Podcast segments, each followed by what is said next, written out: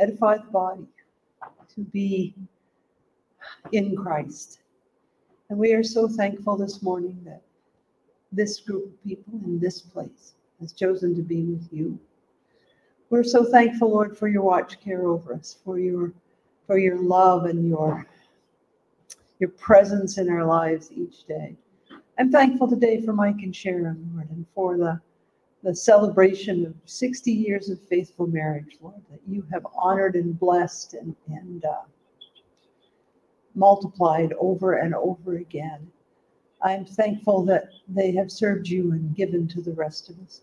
Lord, I'm thankful for Tim. I'm thankful for his his recovery and his healing, and for all the others like Kathy and Shirley and others who've done this so recently, Lord. I'm reminded this morning, Lord, of Jen And the, the discouragement that comes when you think you've won a battle and you've really found out that you've just won one battle, but not the whole war.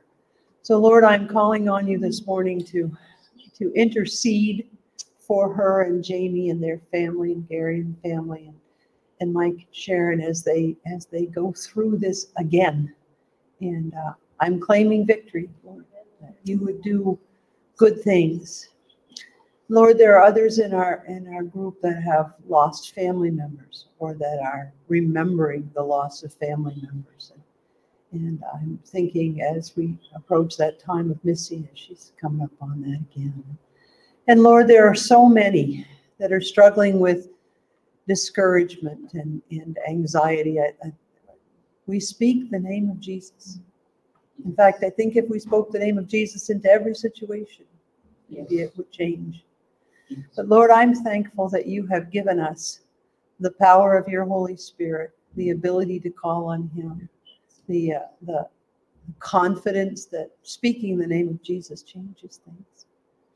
Lord, I ask this morning that you would um, open the hearts and minds of everyone in this group, that you would give Jeff wisdom, give his give him words, hide him behind the cross, as they say, and and bring your word to our hearts and give us understanding. And Lord, teach us to be people who are not just hearers of the word, but doers also. Teach us to move out into our communities and our homes and, and speak the name of Jesus. We love you, Lord. We thank you so much for choosing us. Amen. Thank you, Joy. You may be seated. Um, I was reminded uh, a couple weeks ago about the privilege it is for any speaker, whether it's uh, in a school setting or a church setting, that when people show up and give you an hour of their lives or a time to go to an assembly, and as students, you might say, I have to go, I can't skip, I don't want to get another demerit, I'm going to get a detention if I skip again. It might that be your reason for showing up the speaker, the person declaring whatever message that they're trying to say, there's a responsibility that you are not going to get this time back, except for the fact Jesus can redeem the time. Jesus can show up and make it worthwhile. Jesus can somehow make it exponentially multiplying in your life. So it wasn't just an hour, but it was for him. And so um, I understand that. I understand summers are for vacations and sunshine, but summers are for the body of Christ to celebrate with one another, to invite others into the peace that only God can give. And so, uh, this time that we give to the local church, it's not just something that we do out of obligation, but hopefully we do because we need one another and we are not the same when you are not here and frankly you are not the same when you don't join with us. So we are the body of christ that loves to celebrate jesus and his goodness together. We're also the body of christ that understands that jesus talks about money more than any other subject matter in the bible. You might say well i don't believe it. Well read the new testament come back with me with your study notes and then maybe we can have a series on it. But it's not just so we can get but so we can give. We can invest in others. We can multiply God's goodness to us in practical, hands on ways so people can realize, wow, maybe the fact that they care about us it might mean that God cares about me. And instead of me knowing what the church is against, I start to know what Jesus was for. And Jesus was for people. So let us be for people as well. As we look at uh, Acts 12, I understand that Gerald Hunt, the week I was away suffering in San Diego, he spoke on Acts 13. So I don't know if it's going to be the same message. It wasn't recorded, so I couldn't steal his ideas or uh, his verses. Jay did not share the notes with me either. So we're going to look at it perhaps different from what you heard before. But as we concluded last week, I wanted to be reminded Acts 12, 23 and 24. Instantly, an angel of the Lord struck Herod with a sickness because he accepted the people's worship. He accepted the people's worship that is only meant for God. And because he accepted it, instead of giving the glory to God, he was consumed with worms and died. And in contrast, meanwhile, the word of God, those that were professing Jesus being persecuted, being put in prison, being killed, martyred for their faith, the word of God continued to spread, and there were many new believers. This is from the Filament Bible app that study God. Herod's demise from a terrible illness contrasts with the growth of the Christian church and the unhindered message of the good news. We often wonder, or you may think, unhindered. It was hindered. There was persecution. There was suffering. There were uh, opposition against it. But the message of God, the gates of hell cannot prevent the church from being built. So Joseph.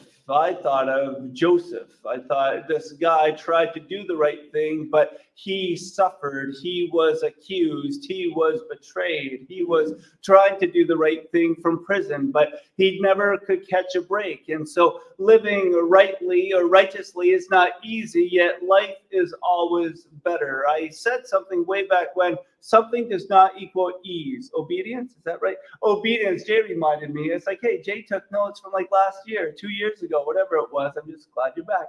But obedience doesn't mean ease. The fact that Joseph obeyed what God had told him to do, what the law had said, did not mean he had an easy life, nor will it mean we have an easy life, but the message of God will be unhindered as we pursue him. This is from Genesis 50 20, the story of Joseph. You intended to harm me, but God intended it all for good. He brought me into the position so I could save the lives of many people. The fact that Joseph had to go to prison because God had a plan for his life that he could be restored, the fact that he had to endure such suffering, there was a plan in the end for that. What I've experienced from our life group Wednesdays at 7 online or in person is Henry Blackaby shares a story of, I guess it's Henry's granddaughter who was six years old. And she told a friend who had Christian parents, like, I'm a Christian. Do you want to become a Christian? And this other girl said, Hey, I think so. Like, I want to become a Christian. And then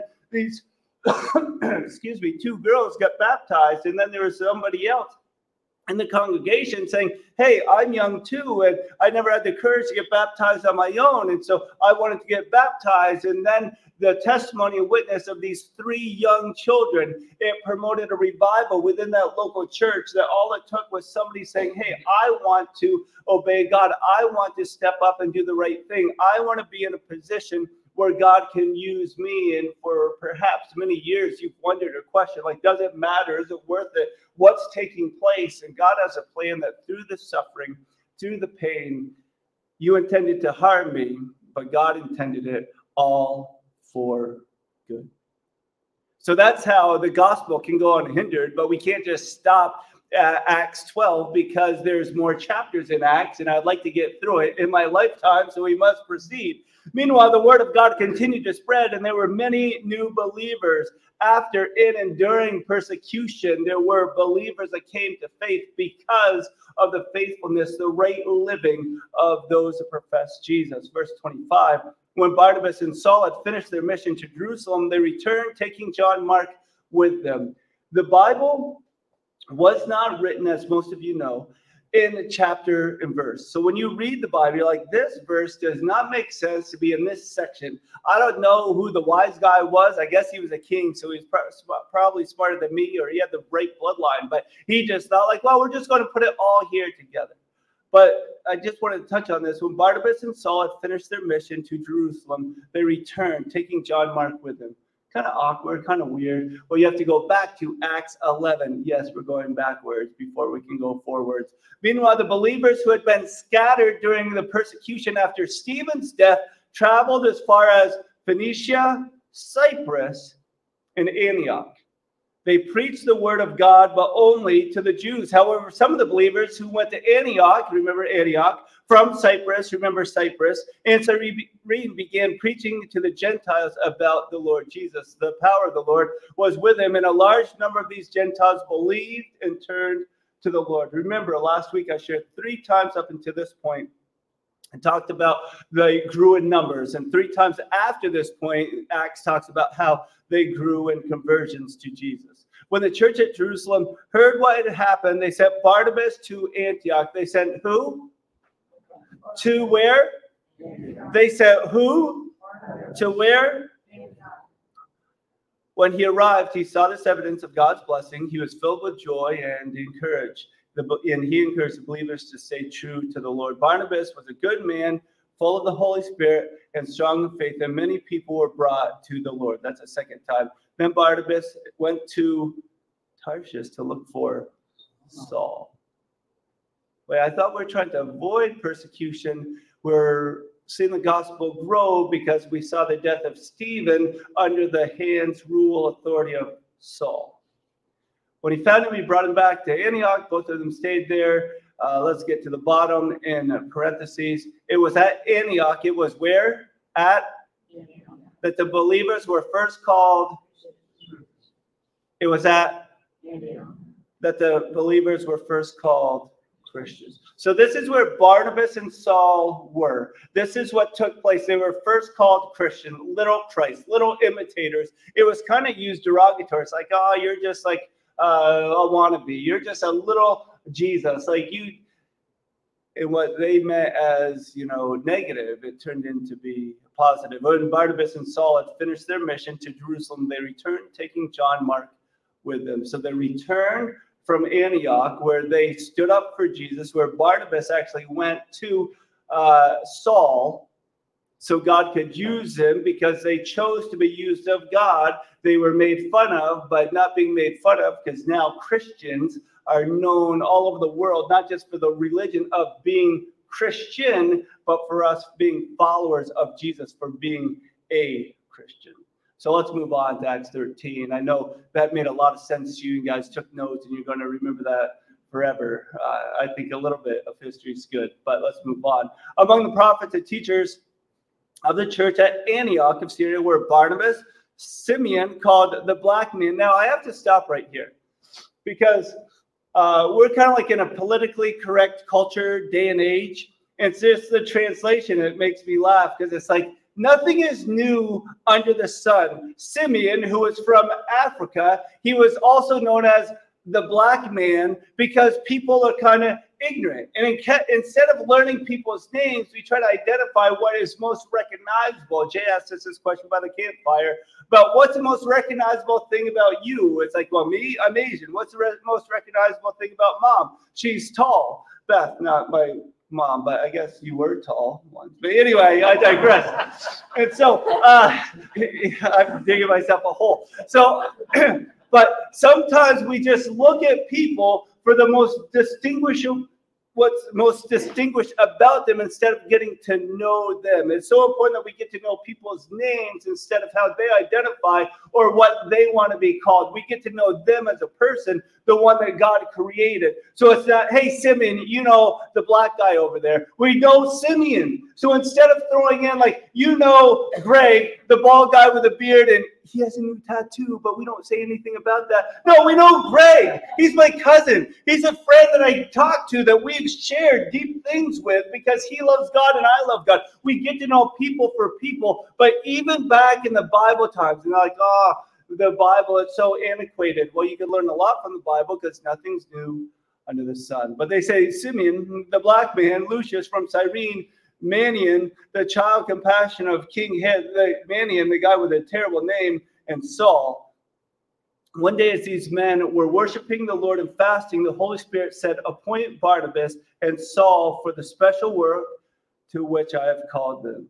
One day, as these men were worshiping the Lord and fasting, this implies they were doing it together. It wasn't like they were in one spot, another guy was in another guy, another guy was in another spot, another they were and like God spoke to him in three different spots. This uh, says it states that they were all together. That's why it is good to meet together. It is good to gather together. It's not only good on Sunday mornings, but it's good throughout the week. That if you get coffee together, you can actually pray together in a public setting here in the United States of America. You can go somewhere, a park, and you can have a picnic and not just eat and talk about the day and ask about how did you raise your kids or whatever you talk about, but you can actually get together and pray and say, Hey, I want to pray for you. I want to invite God into this uh, situation together and ask, How can He give hope? How can He minister to this place? I would ask for prayers for a friend of ours, of our churches, who has been given three to six weeks left to live. I visited with this individual in the hospital uh, yesterday, and they were doing very well for the situation. But I was just saying, you know what Christians are against, but you know what Jesus is for, and kind of sputtered a little bit and uh, looked at me and I said, Well, Jesus was for people, and we want to be for people. And I want you to know that Jesus loves you. And in the middle of your fear, she said, I'm most scared of what's next. I'm just filled with fear. I said, Well, Jesus said that his love drives out all fear. I don't know exactly what that means. I know there's still going to be some nervousness, some tension, but I know that you can have assurance that there is hope in whatever's next. And whatever that means, whatever situation, was that taking advantage of a captive audience in a very unique situation? Perhaps, but I believe this is also what God calls us to do in any situation that we bring Jesus in and we start to worship Him. And sometimes you don't eat to eat, but you gather to fast and pray and to seek God's face and to see what He wants to happen and then you start to hear the voice of god. If i asked you it's i'm not but if i asked you to raise your hand if you ever heard the audible voice of god you need to do this you need to go there. Most of us would say i've never heard the audible voice of god but if i asked you if you were reading scripture and it seemed like something resonated with your soul your spirit the one who created you had a plan for your life there is something that just spoke to you and you couldn't explain it but it just revealed and illuminated and brought out and brought to life the scripture and you felt compelled like you couldn't live how you were living, but you had to change something. This is the power of the Holy Spirit. And in this story, the Holy Spirit said, appoint Barnabas and Saul for a special work for which I've called them. They were worshiping. This is uh, to perform a public service, a public servant. This was not, they were worshiping because they were sold out for Jesus. They were doing the right thing because that's what they knew to do. Sometimes when you read the Bible, it's not because, oh, I can't wait, I'm so excited. It's, I need to do the right thing today. And as you do the right thing, at times God just shows up. In the New Testament, to minister, to serve publicly in religious worship, these were the priests of the Old Testament. These were the Christian teachers. By implication, in a more private sense, this is from the Greek Study Bible. This explains a little bit deeper the context, the history, the culture.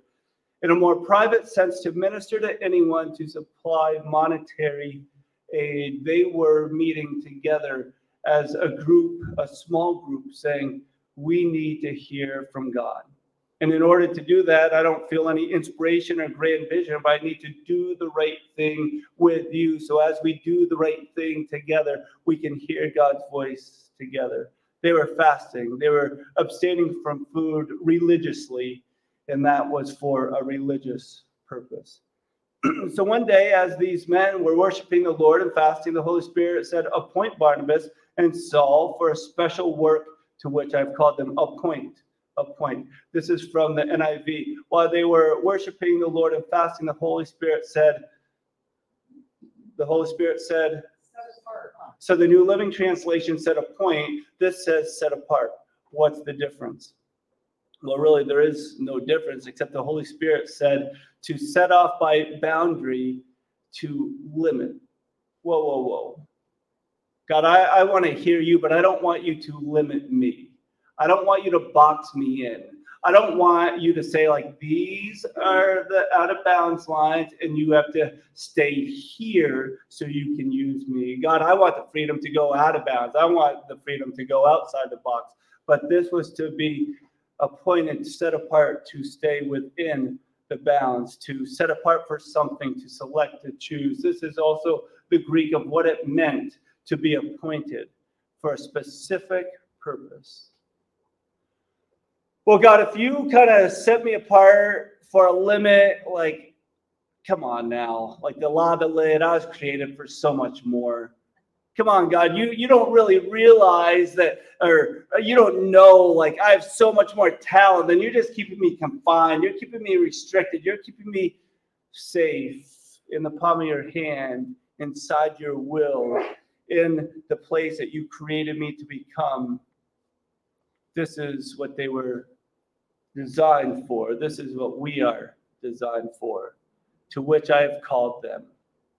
The Holy Spirit set them apart, to which I've called them. What's unique about the Bible is sometimes we look at the characters of the Bible and we say, all the good people, well, that was just for them. No, all the good people of the Bible meant they followed Jesus. If you follow Jesus, it's meant for us as well. This is which we've been called to. So after more fasting and prayer, because sometimes we hear from God and we're like, ah, too good to be true. Or we hear from God, like, no, I don't want to do it. And we hear from God and we're like, eh, let me pray and fast a little bit longer because I don't want to miss God's will. So the men laid their hands on them and sent them on their way. They laid their hands and said, We believe, we've heard from God, we believe this is what you need to accomplish, you need to do, you need to go.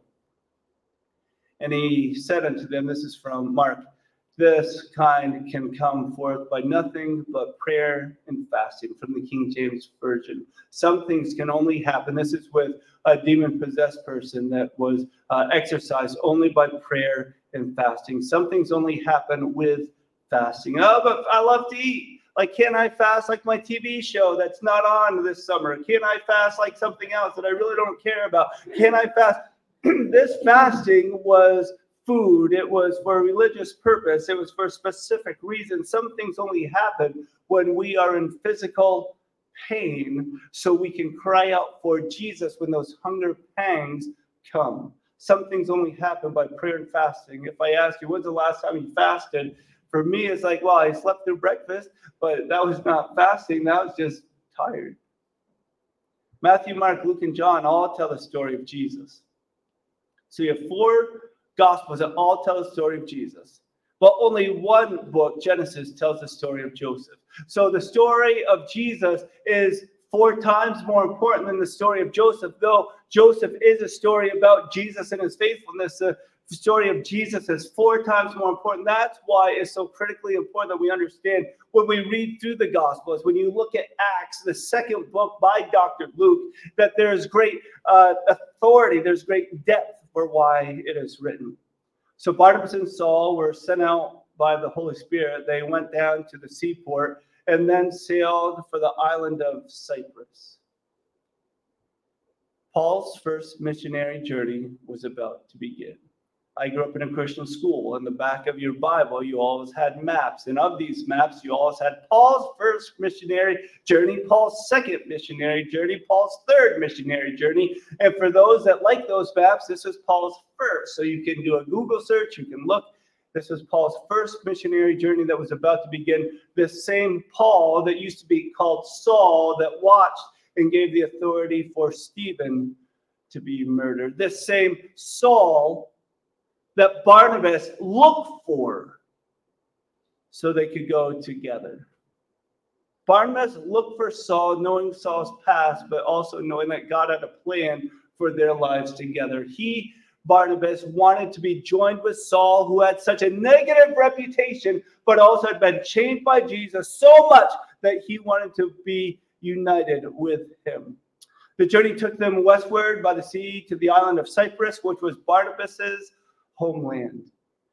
What I find unique is they went to Barnabas, his hometown, Would you want to go to your hometown and be the pastor the minister there? Would you want to go where your parents are, your siblings are, your cousins are? Would you want to be the one preaching to them and telling stories and learning? And they're like, hey, I remember when you. It's like, I know you do, but let's not share that on Sundays. I remember when it's like, yes, but and this is Barnabas who could have easily looked at Saul and said, But Saul, I remember, but they went to Barnabas's hometown and he remembered what God had changed him from. So he didn't want that whole held against him. So he chose not to hold Saul's past against him, except Saul's future, which was changed by Jesus. His name changed to Paul. They were sent out. They were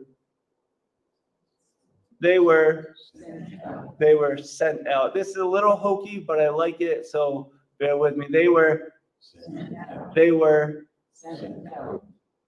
so the Wesleyan denomination, we have our district assembly Thursday, Friday. You can pray for that. Northeast District, 140 churches. It's uh, just about all of New England, New York, uh, Pennsylvania, Massachusetts. So 140 churches. I have to go to New Jersey on um, Thursday, so you can be praying for all of that. But of which we have five uh, Wesleyan colleges, Wesleyan denomination colleges. And this is Oklahoma Wesleyan.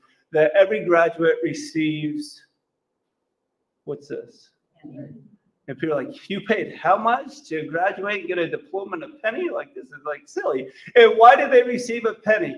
You might say and don't say it. So you can have in God we trust. No, they receive a penny because on the back of every penny it says, it said, well, let's just read the big bold print one cent. Jeff, this is the dumbest thing, the stupid play on words. Well, it could be, but I didn't give pennies to hand out to you guys, so you just have to remember it yourself. This is so you can remember that you are a graduate of Oklahoma Wesleyan University as one cent. One cent. One cent. What if we thought of ourselves as one being sent? What if we thought of ourselves as not one coming, one gaining, one multiplying, but one being sent?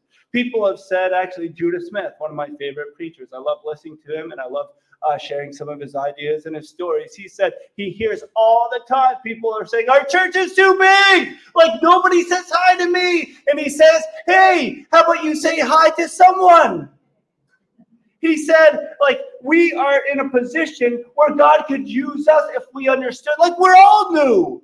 We aren't family anymore, at least not today, because family likes our family likes to fish and we like to go on the lake and we like to be in the sun. So not today we aren't all family, but we are a church made up of many different parts. We are the body of Christ. We are those being sent that others might know we are one sent. You are being sent. I was going to get a penny for everybody, but I figured, hey, they're pretty inexpensive. You can buy your own. and now, this who is this? What's this logo of? Superman. This is one of my favorite superheroes growing up. This is Superman. This is Superman. This is actually part of the reason why my mom actually made me a Superman T-shirt, and I wore the cape when I was little. Like it was only last year, but I was littler. But uh, no, and so Superman. This is like one of the greatest superheroes ever. This is what makes DC Comics actually okay, readable. This is Superman and Jim Caviezel. This is why I have my hair slicked back. Like, hey, little bit, come on. If you only saw it underneath my shirt, but you won't today. Uh, so there was a comic book that said Superman is dead. Superman is dead. What does Superman do? He helped people, he rescued people. Superman is dead. So uh, I stole this illustration, and just in full disclosure, I shared it on Wednesday too. I stole this because what happened to the crime rate after the death of Superman? Most people would say it went up, but it actually went down because of relying on Superman to stop all the crime, to intervene, to do his Superman stuff. They said, We have to step up. We need to intervene. We need to get involved. We can't just rely on Superman anymore because he's not here. We need to get involved. You say, Jeff, you talked about a penny and a superhero. What a useless hour of my time. Well, maybe. But also, just imagine if Jesus said, Stop saying, let so and so do it, or they have more knowledge, they have more experience, they're a better worshiper, they have these gifts. What if we said, I want to be used of God to be sent out, to see my family members, to see my coworkers, to see revival actually happen? I remember once, I don't know if it was a vision from God or it was just a dream I had, but I remember once thinking about like what would it be like to go into a grocery store? And you just go in for groceries. But what would it be like if there was just like such a overpowering overwhelming presence of god that instead of just going for your milk you walk by the pharmacy you walk by the cash registers you walk and look down the aisles and you see people kneeling you see people crying. You see people praying. It would be so overwhelming and odd and awkward. But what if revival is just about to happen that way in some unique place, whether in a supermarket, whether in some spot where God just says, I want you wherever you go to understand that you are one sent out in the power of my name, Jesus, that there can be change, there can be conviction, there can be hope, there can be healing. Wherever you go, you don't have to just wait and pray on a Sunday morning, but people that are struggling with addiction, people that are struggling with abuse, people that have been in a place where they've been outcast, they can receive the love of Jesus wherever they are because God's goodness, they can break and know Jesus loves me. This I know, for the Bible tells me so. Little ones, to him belong, they are weak, but he is strong. Yes, Jesus loves me. Yes, Jesus loves me. Yes, Jesus loves me. The Bible tells me so. Some of you might only know the first verse, but there's two others. Jesus loves me. He who died, heaven's gates to open wide. He will wash away my sin and let his little child come in, the faith of a child. Jesus loves me. This I know as he loved so long ago, taking children on his knees, saying, Let them come to me. Yes, Jesus loves me. Yes, Jesus loves me. Yes, Jesus loves me. The Bible tells me so. This is a message we are sent to tell others. And now, this last video has a closing hymn that I hope, I think Dad knows, and probably Ten and Joy know, and others know. So I need you to sing very loudly at the end, and the words are on the bottom so we can follow along. But um, just listen to this story.